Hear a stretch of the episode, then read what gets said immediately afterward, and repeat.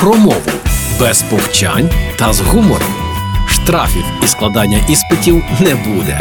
Програма Мовний патруль на Радіо Перше. Привіт! На радіо Перше час мовного патруля. Я Лілія Криницька, і сьогодні говоримо про те, як правильно визначити рід іменників. Чому це важливо? Тому що не знаючи простих правил, можна легко помилятися. А ми ж не любимо помилятися, правда? То якого роду слова путь і біль? Я вирушаю в цю путь, і головна біль завдає мені дискомфорту. Правильно? Ні. Бо на відміну від російської мови, з якої часто калькують належність цих слів до жіночого роду, в українській вони чоловічого. Правильно казати, я вирушаю в цей путь. І головний біль завдає мені дискомфорту. Пам'ятайте про це. Але вважається, що найбільше складностей з родами іншомовних слів. Проте я дам підказку, яка виручить вас не раз. Отож, рід іменників іншомовного походження визначаємо так: назви осіб чоловічої статі, іменники чоловічого роду, назви осіб жіночої статі, іменники жіночого роду.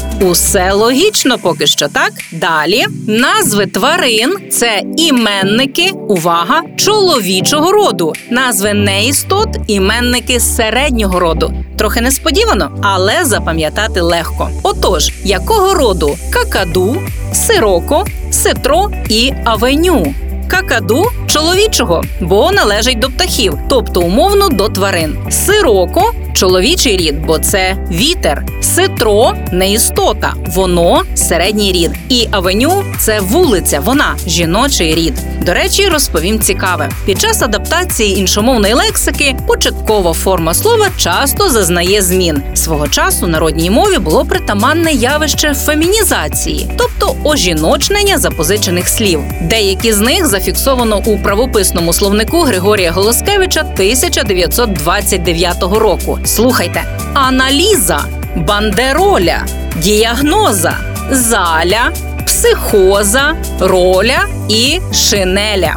Втім, у наступних редакцій правопису ожіночнені слова уподібнено до морфологічних норм іншої мови. Мовознавець Іван Огієнко називав затверджені форми аналіз, бандероль, діагноз, зал, психоз, роль, шинель тощо московськими, які накинуті силою. Ми ж знайомі з ними лише у такому звучанні і написанні. Але знайте, що так було не завше. Звісно, я не закликаю ламати мову. Я лише заохочую вивчати її і досліджувати, тому що будня ми з вами зустрічаємося у мовному патрулі на Радіо Перше. До зустрічі в ефірі. Програма Мовний патруль на Радіо Перше.